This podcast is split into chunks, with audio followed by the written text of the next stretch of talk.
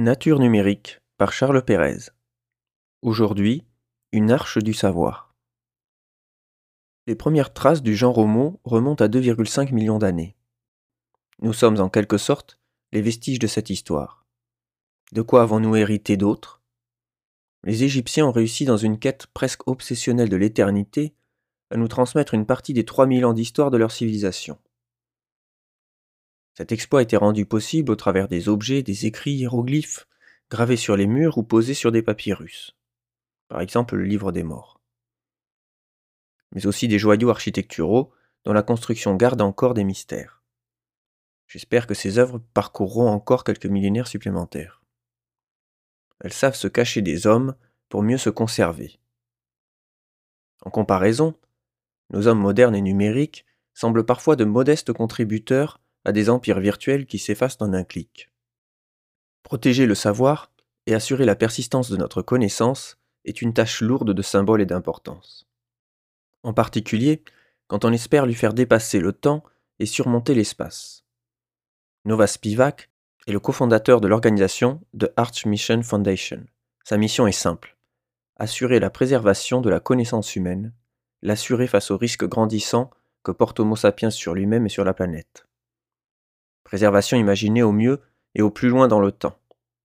Les solutions envisagées sont multiples et ne se limitent pas à un lieu de stockage sur Terre. Pour la préservation, d'autres astres du système solaire sont envisagés, la Lune en fait partie. L'entrepreneur américain confie Notre travail est la sauvegarde matérielle de cette planète. Notre rôle est de nous assurer que nous protégeons notre patrimoine, à la fois nos connaissances et notre biologie. Nous devons en quelque sorte planifier le pire. Pour assurer cette mission, dans la lignée du disque de voyageur, on a travaillé à l'élaboration de 25 disques de nickel. Ces derniers peuvent résister à plus de 1000 degrés et ne s'altèrent pas au contact des rayons cosmiques. Ils semblent donc prêts pour le passage au temps. Ils resteraient lisibles après plus de 14 milliards d'années. Un différentiel de temps qui fait se demander à quoi servent nos mots, qui semblent s'effacer à peine posés sur un bout de papier ou un coin de digital. Toutes les autres œuvres semblent d'un seul coup irrésistibles et si fragiles. Peut-être est-ce finalement cela qui leur donne un sens, une sensibilité.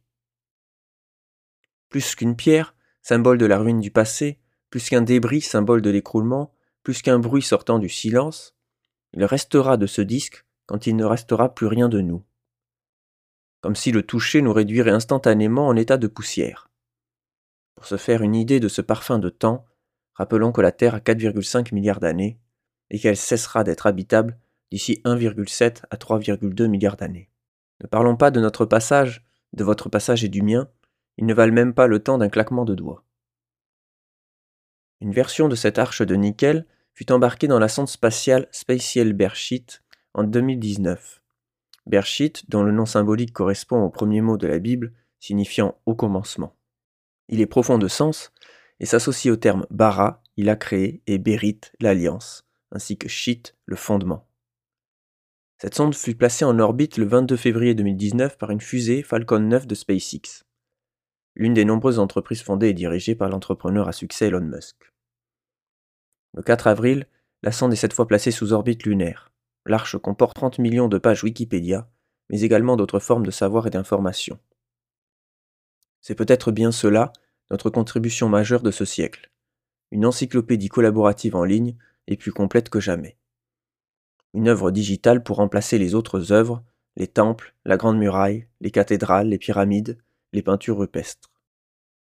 Notre dernière œuvre a un avantage considérable. C'est une œuvre mobile, légère, qui peut se répliquer sans effort. Quelques attributs communs avec la vie qui peut-être lui permettront de survivre aussi longtemps. Le disque contenait justement des briques de la vie. Des échantillons d'ADN humain ont été ajoutés au projet au tout dernier moment, ainsi qu'un ensemble de petits êtres bien particuliers, les tardigrades ou oursons d'eau. D'un peu plus d'un millimètre, ces marcheurs lents sont des eucaryotes très résistants. Ils peuvent survivre dans des conditions extrêmes grâce à leur talent de cryptobiose. Figeant totalement leur état, en l'absence d'eau, les extrémophiles régénèrent dans des conditions favorables. En laboratoire, on les a observés jusqu'à 9 ans dans un état de cryptobiose, solide au point de vivre en Himalaya et même de survivre dans les glaces profondes. Nous ne leur connaissons pas vraiment de limites, c'est finalement peut-être même sa présence qui a permis au disque de résister. Dans les derniers jours avant le lancement, il a été décidé de l'intégrer au disque, précisément entre les 25 disques de la résine en capsule Les Petits Êtres. Quelques milliers de tardigrades emprisonnés, mais ayant finalement pour effet de rendre plus robustes les strates de nickel, un détail qui a son importance, car dans sa tentative d'alunissage, l'explorateur lunaire privé israélien finira par s'écraser le 11 avril 2019 sur le sol lunaire. La mission est un échec, il est détruit, mais l'arche a peut-être survécu. Car cet ajout de dernière minute a permis de consolider les disques. Les scientifiques sont aujourd'hui confiants sur les chances d'avoir une bibliothèque lunaire intacte. Ces deux expériences révèlent la volonté de l'homme d'offrir à son savoir une quête d'immortalité.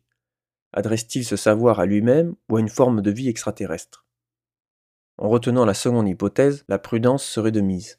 En 2015, Yuri Milner et Stephen Hawking ont encouragé la recherche de formes de vie extraterrestres au travers du programme Breakthrough Initiative. En particulier les programmes Breakthrough Message and Listening, visant à écouter les messages qui proviendraient de l'espace et à en transmettre. L'objectif est de construire des messages qui pourraient être lus par une civilisation avancée. Nous sommes alertés cependant au niveau du risque de répondre à un message éventuel. Nous devons nous garder de répondre jusqu'à ce que nous ayons développé un peu plus loin notre technologie, rencontrer une civilisation plus avancée, à notre stade actuel, pourrait être un peu comme les premiers habitants d'Amérique rencontrant Christophe Colomb. Pour aller plus loin, il faudrait pourtant faire encore plus petit qu'un disque, plus léger. Une nouvelle fois, la vie nous apporte une solution.